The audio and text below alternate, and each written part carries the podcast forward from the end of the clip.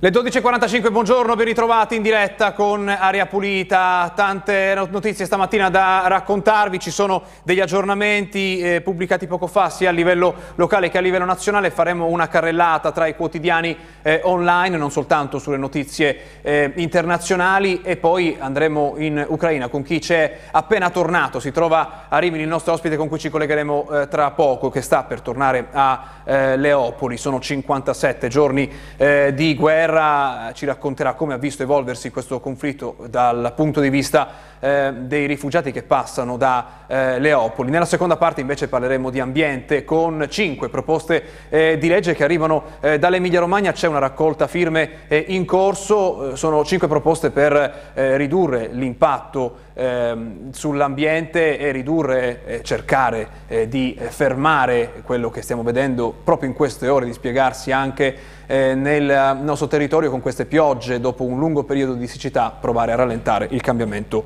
eh, climatico. Ma andiamo prima a vedere eh, quali sono eh, gli aggiornamenti di queste ore. Il primo è quello di stamattina con questa immagine postata su Facebook dal sindaco di Ozzano. Qui siamo uh, su Repubblica Bologna, ma la foto viene ripresa un po' da tutti i quotidiani eh, che raccontano la eh, provincia di Bologna. Eh, vedete, parla appunto del maltempo, il sindaco di Ozzano allerta gialla, Idice sembra il Mekong. Le previsioni per il fine settimana perché ehm, queste piogge potrebbero continuare anche nei prossimi giorni e già si moltiplicano su internet. Noi vi eh, terremo aggiornati durante la nostra eh, diretta situazioni di criticità nei corsi d'acqua anche in Emilia Romagna. Questa è l'immagine forse eh, più impressionante di eh, questa mattina dopo la pioggia di stanotte che prosegue anche in queste ore. Da Modena invece arriva questa storia, giovane mamma muore dopo il ritocco al seno, forze dell'ordine sulle tracce della donna che ha eseguito il trattamento in casa, la vittima Samantha Migliore si è spenta in ospedale. Questa è la vicenda che mette in prima pagina online, anche online, il resto del Carlino di eh, Modena. Ma andiamo alle pagine nazionali, partiamo dal Corriere, la Russia, l'obiettivo è il pieno controllo del Donbass e dell'Ucraina meridionale. E poi nella foto, in prima pagina, nella home page, eh, vediamo ehm, quelle che eh, sembrerebbero delle fosse comuni a eh, Mariupol, sono foto eh, satellitari con questi dettagli eh, cerchiati. Repubblica invece nella sua homepage eh, apre con le medesime eh, foto ma con un titolo diverso, oggi colloquio telefonico Putin-Michel, arrestato comandante della flotta russa nel Mar Nero, a Mariupol 200 fosse comuni. Il tema ehm, di queste foto è al centro degli aggiornamenti di stamattina. Che cosa dice la stampa internazionale? Facciamo un passaggio dal New York Times, vediamo eh, che non si parla qui delle foto satellitari, si parla del, dell'acciaieria eh, di Mariupol, l'incertezza incombe sulla ehm, acciaieria di eh, Mariupol, eh, agli ucraini è stato eh, detto eh, che, si, che, sono nascosti nella, eh, nell'acciaieria di Azovstal per settimane, eh, catturare l'impianto potrebbe voler dire la vittoria della Russia e la caduta di eh, Mariupol. Il eh, titolo del Guardian eh, segue stesso la stessa linea, la Russia ha intenzione di prendere il pieno controllo del Donbass e, della, ehm, e, del, e delle immagini del sud dell'Ucraina suggeriscono delle delle eh, fosse comuni a Mariupol. Anche, eh, scorre anche sotto il titolo questa immagine, quelle fotografie eh, satellitari. L'ultimo titolo della stampa internazionale lo vediamo da RT, Russia Today, la, questa testata finanziata dal eh, Cremlino che non parla di fosse comuni, non eh, si occupa eh, della guerra, si occupa del destino di un americano, un blogger americano che criticava eh, Zelensky eh, che è scomparso in Ucraina. Il destino è semplicemente che è stato liberato e viene intervistato un eh, blogger cileno-americano, Gonzalo Lira, che è scomparso in Ucraina a, Krakow, a Kharkov una settimana fa e comparso online eh, venerdì rivelando che è stato ehm, eh, preso dal, dai servizi di sicurezza ucraini. Questo appunto è quello che dice lui e qui c'è una lunga intervista a questo blogger che denuncia di essere stato preso eh, e poi rilasciato evidentemente dai servizi di sicurezza eh, ucraini. Questa è la storia di apertura nell'universo parallelo di Russia Today. Ma eh, siamo già in collegamento con il nostro ospite, andiamo eh, subito da lui e poi andiamo al nostro punto Covid della eh, mattinata. Buongiorno, bentornato della Pulita, Alberto Capanini della Comunità Papa Giovanni XXIII, grazie per essere con noi. Buongiorno a tutti. Voi siete tornati da poco da Leopoli, pianificate nei prossimi giorni un ritorno, siamo a 57 giorni eh, di guerra, però ci racconta che cosa sta succedendo in quella città, adesso com'è cambiata in questi giorni, sappiamo delle distribuzioni eh, di armi che continuano anche tra eh, i eh, civili, ma eh, come in queste giornate avete visto cambiare la situazione di Leopoli? Ma la situazione di Leopoli è cambiata soprattutto da quando è cambiato il, il generale che guida l'attacco russo, che è di provenienza, eh, la campagna precedente sono stati Grozny e la Russia. Abbiamo perso forse il collegamento, è un eh, Quindi punto è importante. Ecco, ecco, abbiamo ripreso. Sì, diceva la situazione è cambiata da quando è cambiato il generale, che è un generale il cui lavoro lei ha potuto vedere eh, da vicino nel lavoro che ha svolto in, in Siria. Ecco sì. Purtroppo c'è un problema di collegamento, proviamo a richiamare magari... Che... Sì, forse adesso sentiamo, diceva il nuovo generale, prego. Niente da fare, lo chiamiamo al telefono, facciamo così, facciamo una telefonata e ci sentiamo, ci sentiamo eh, in, questi, in, questi, minuti che rimangono, eh, perché esatto, quello a cui accennava era proprio, prima dell'interruzione eh, del collegamento, proprio di questo eh, avvicendamento alla testa eh, dell'esercito russo in Ucraina, di un generale che eh, drammaticamente eh, abbiamo visto al lavoro in Siria con eh, quello spettacolo terribile delle città, per esempio Aleppo, eh, distrutta eh, dai bombardamenti anche soprattutto eh, russi. se proviamo a ripristinare, ecco adesso abbiamo ripristinato il video, vediamo se funziona adesso. Sì. sì, diceva, avete visto l'effetto di questo avvicendamento alla testa dell'esercito russo?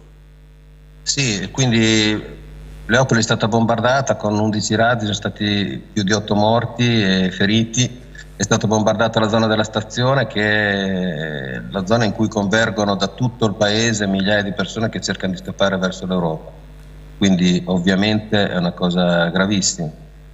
Oltre a essere presente a Leopoli, abbiamo fatto le ultime settimane anche a Kiev, in particolare nel nord, nella zona di eh, Irpin, nella zona di Borodienka, quelle liberate diciamo, dai russi abbiamo purtroppo semplicemente accompagnato le persone a cercare quello che rimaneva delle loro case, a cercare i morti nelle case, nelle, nelle rovine.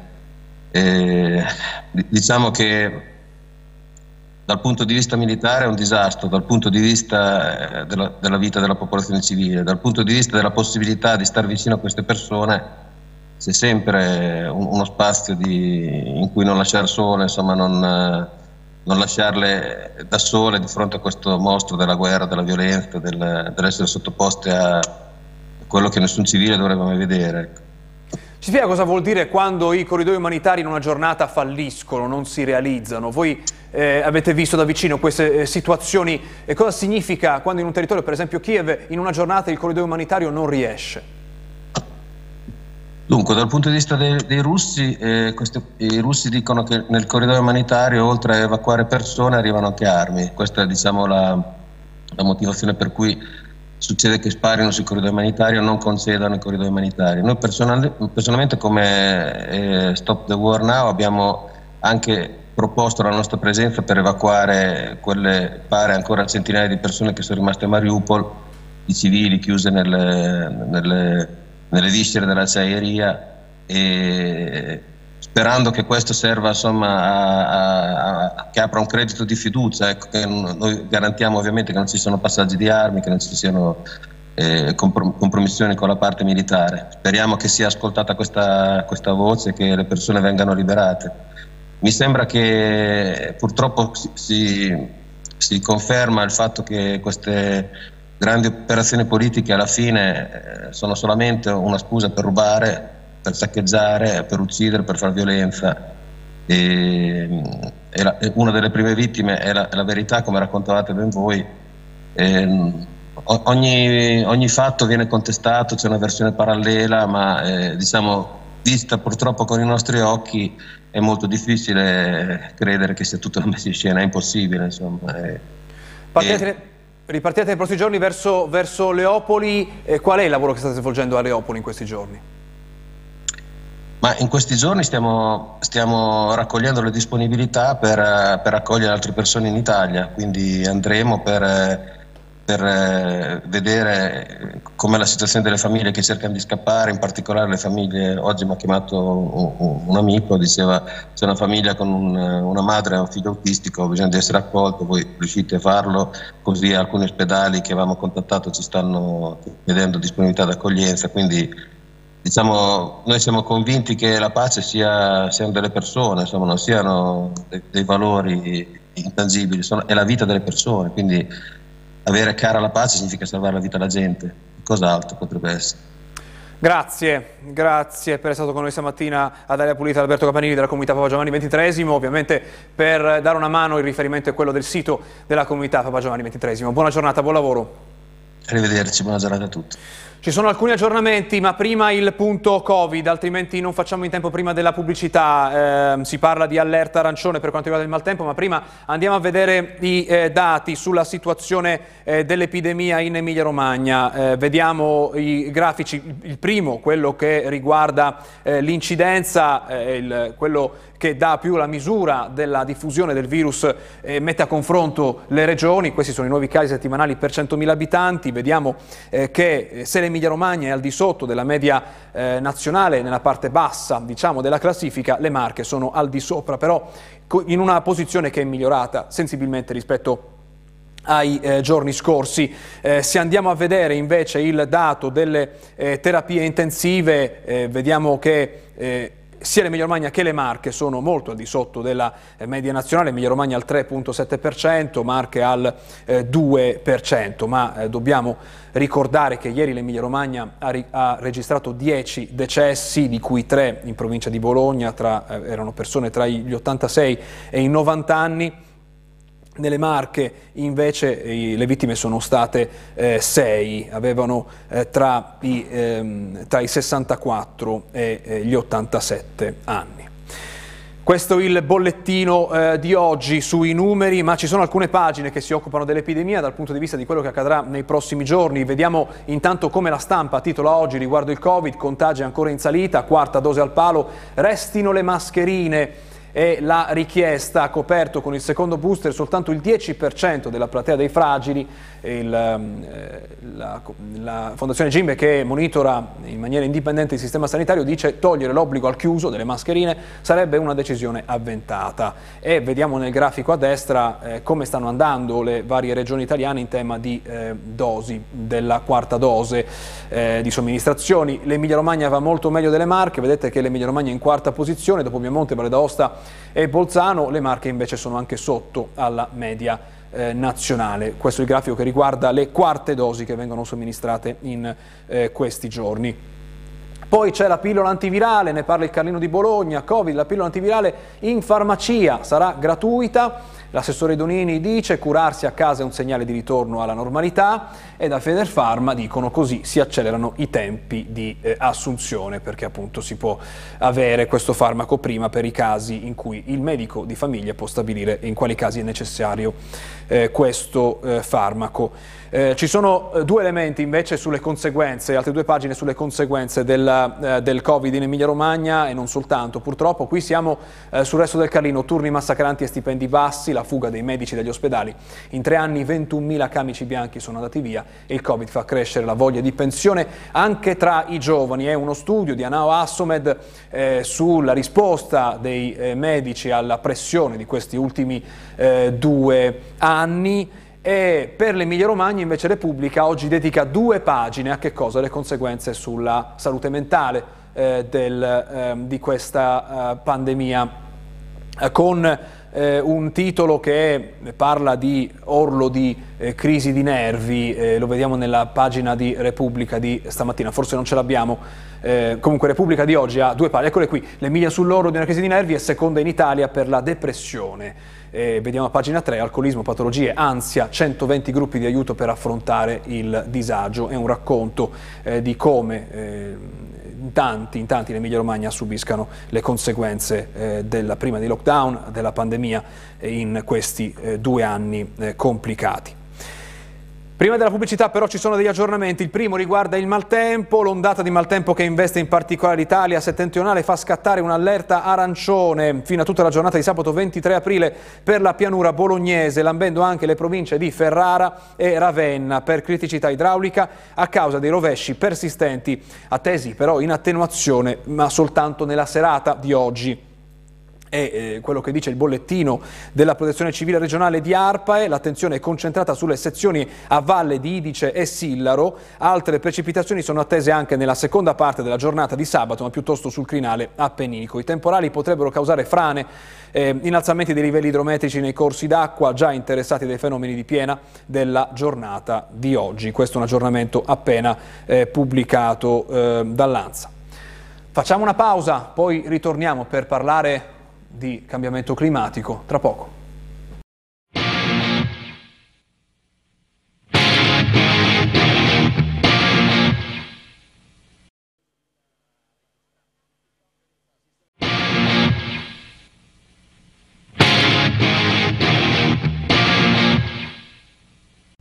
Le 13.05 ritorniamo in diretta, buongiorno, benvenuto ad Area Pulita, Coradodi della rete per l'emergenza climatica ambientale, grazie per essere con noi.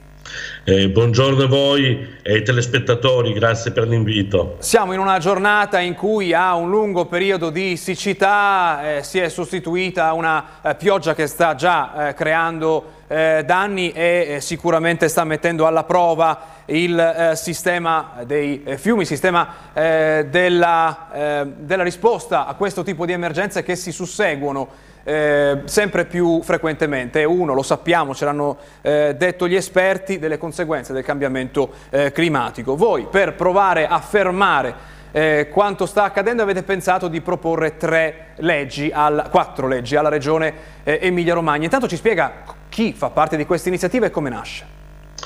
Beh, l'iniziativa nasce dalla rete per l'emergenza climatica e ambientale che è una rete nata ormai due anni fa da una serie di comitati di reti regionali, dalla rete Rift Zero ai comitati dell'acqua pubblica e nasce anche da Lega Ambiente. Quindi questa iniziativa è promossa insieme dalla rete per l'emergenza climatica e ambientale Emilia Romagna e da Lega Ambiente e ci ripromettiamo con queste quattro proposte di legge di iniziativa popolare che riguardano acqua e rifiuti, energia, consumo di suolo e rifiuti, ci ripromettiamo di cambiare radicalmente le politiche sin qua adottate dall'amministrazione regionale.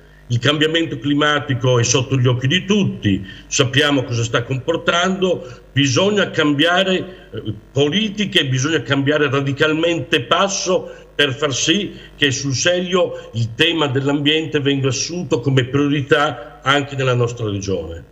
Ecco, andiamo per ordine, appunto sono quattro proposte su eh, quattro eh, materie eh, non facili. Andiamo, ci spiega una per una che cosa, cosa, vogliono fare queste proposte di legge. Partiamo da acqua e rifiuti, la vediamo sulla sinistra nel eh, nostro monitor. Cosa vuol dire eh, la vostra proposta di legge eh, di iniziativa popolare su acqua e rifiuti? Sì, sull'acqua e rifiuti noi diciamo sostanzialmente due cose che intanto vanno avvicinate, va avvicinato il luogo delle scelte ai cittadini e agli enti locali. Oggi le scelte di fondo su acque e rifiuti vengono prese da un'agenzia regionale che si chiama Atersir. Noi diciamo invece che le scelte devono essere lasciate ai territori e nei territori devono essere sentiti e consultati i cittadini.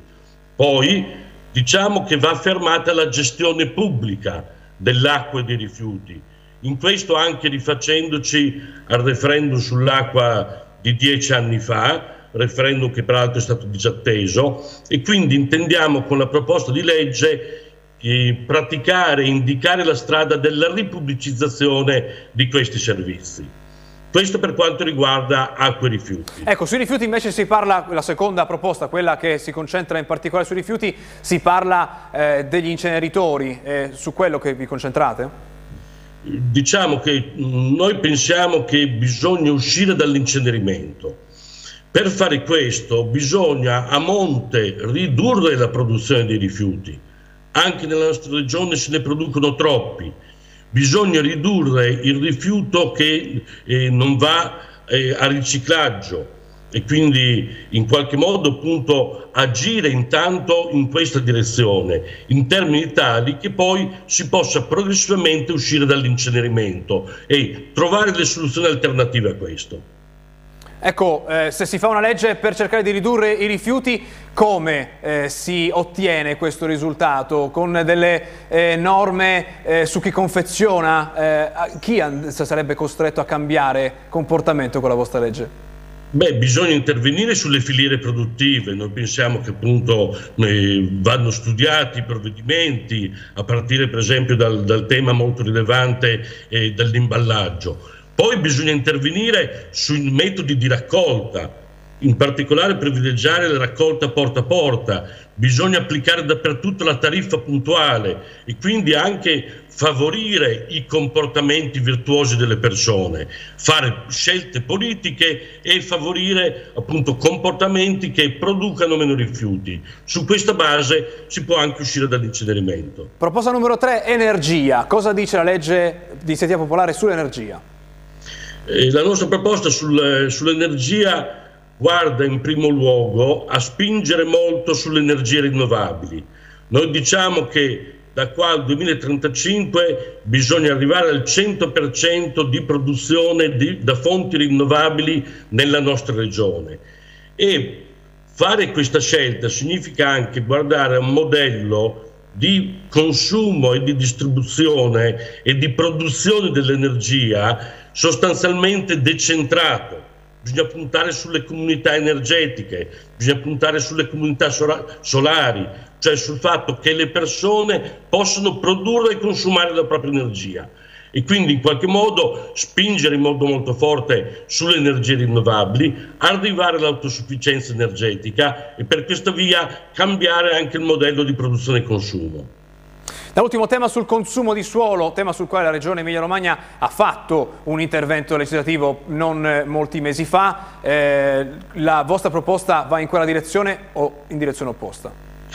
La nostra proposta vuole rafforzare la scelta di arrivare al resto del consumo di suolo, non basta limitarlo.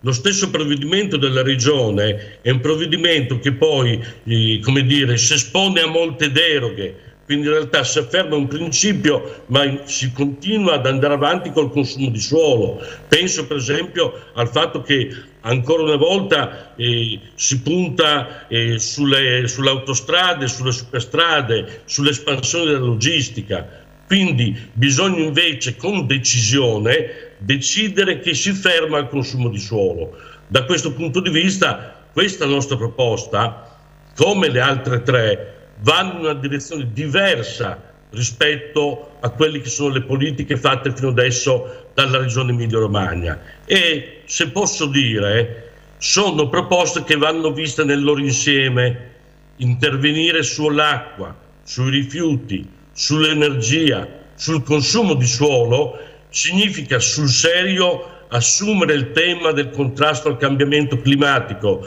assumere il tema ambientale come priorità fondamentale, quello che anche in questa regione si continua a non fare. Ecco, quali sono le tappe di questa eh, raccolta firme? Ci saranno degli appuntamenti in questi giorni dove si può firmare? Sul sito che stiamo vedendo insieme eh, ci sono le varie tappe con le varie città. Eh, C'è una data eh, entro la quale raccoglierete le firme e presenterete eh, le proposte? Quali tempi vi siete dati?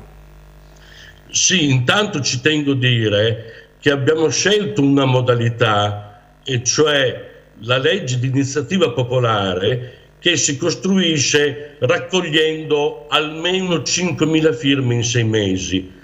Eh, l'abbiamo voluto fare perché per noi questo cambiamento che è necessario si fa coinvolgendo le persone, i cittadini, lo si fa dal basso. La politica è troppo distante oggi sui temi che noi solleviamo e proprio per questo per noi la raccolta delle firme serve non solo a raccogliere quelle che sono necessarie perché l'Assemblea regionale discuta le nostre proposte, ma serve anche per costruire discussione, sensibilizzazione, partecipazione dei cittadini.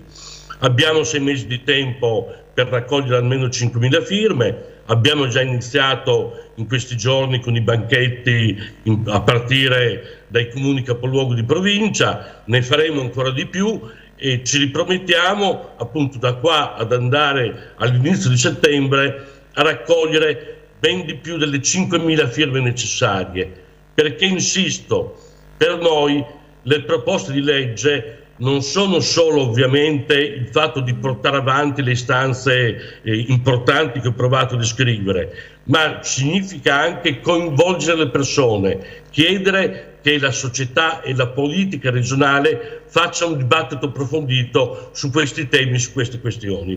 Grazie, grazie a Corrado di essere stato con noi. Buona giornata, buon lavoro. Grazie a voi e grazie ai telespettatori. Prima di chiudere ci sono due aggiornamenti, il primo è una notizia di cronaca che arriva da, eh, Bolo, da Forlì, eh, grossi disagi in mattinata per il traffico automobilistico a causa di alcuni tamponamenti verificatisi in entrambi i sensi di marcia, probabilmente a causa della forte pioggia e della carreggiata Vicida, la tangenziale rimasta chiusa dalle 9.30 a circa le 11, sono rimaste coinvolte complessivamente eh, 5 eh, vetture. Eh, invece a Bologna, ehm, la notizia di pochi minuti fa è di un incidente mortale eh, stamattina a Sant'Agata Bolognese per esattezza, dove un 73enne ha perso la vita dopo essere stato investito mentre attraversava la strada in prossimità di un attraversamento pedonale. Successo intorno alle 9 in corso eh, Pietro Buoni eh, a travolgere l'anziano che viveva in paese, è stata una mini guidata da un 44enne rimasto a sua volta ferito ma mm, con, non in gravi condizioni, dinamica precisa e cause dell'incidente sono adesso al vaglio dei eh, carabinieri. Linea telegiornale, grazie a Massimo Mingotti e a Matteo Righi in eh, regia, noi ci vediamo eh, lunedì a tutti, buon fine settimana.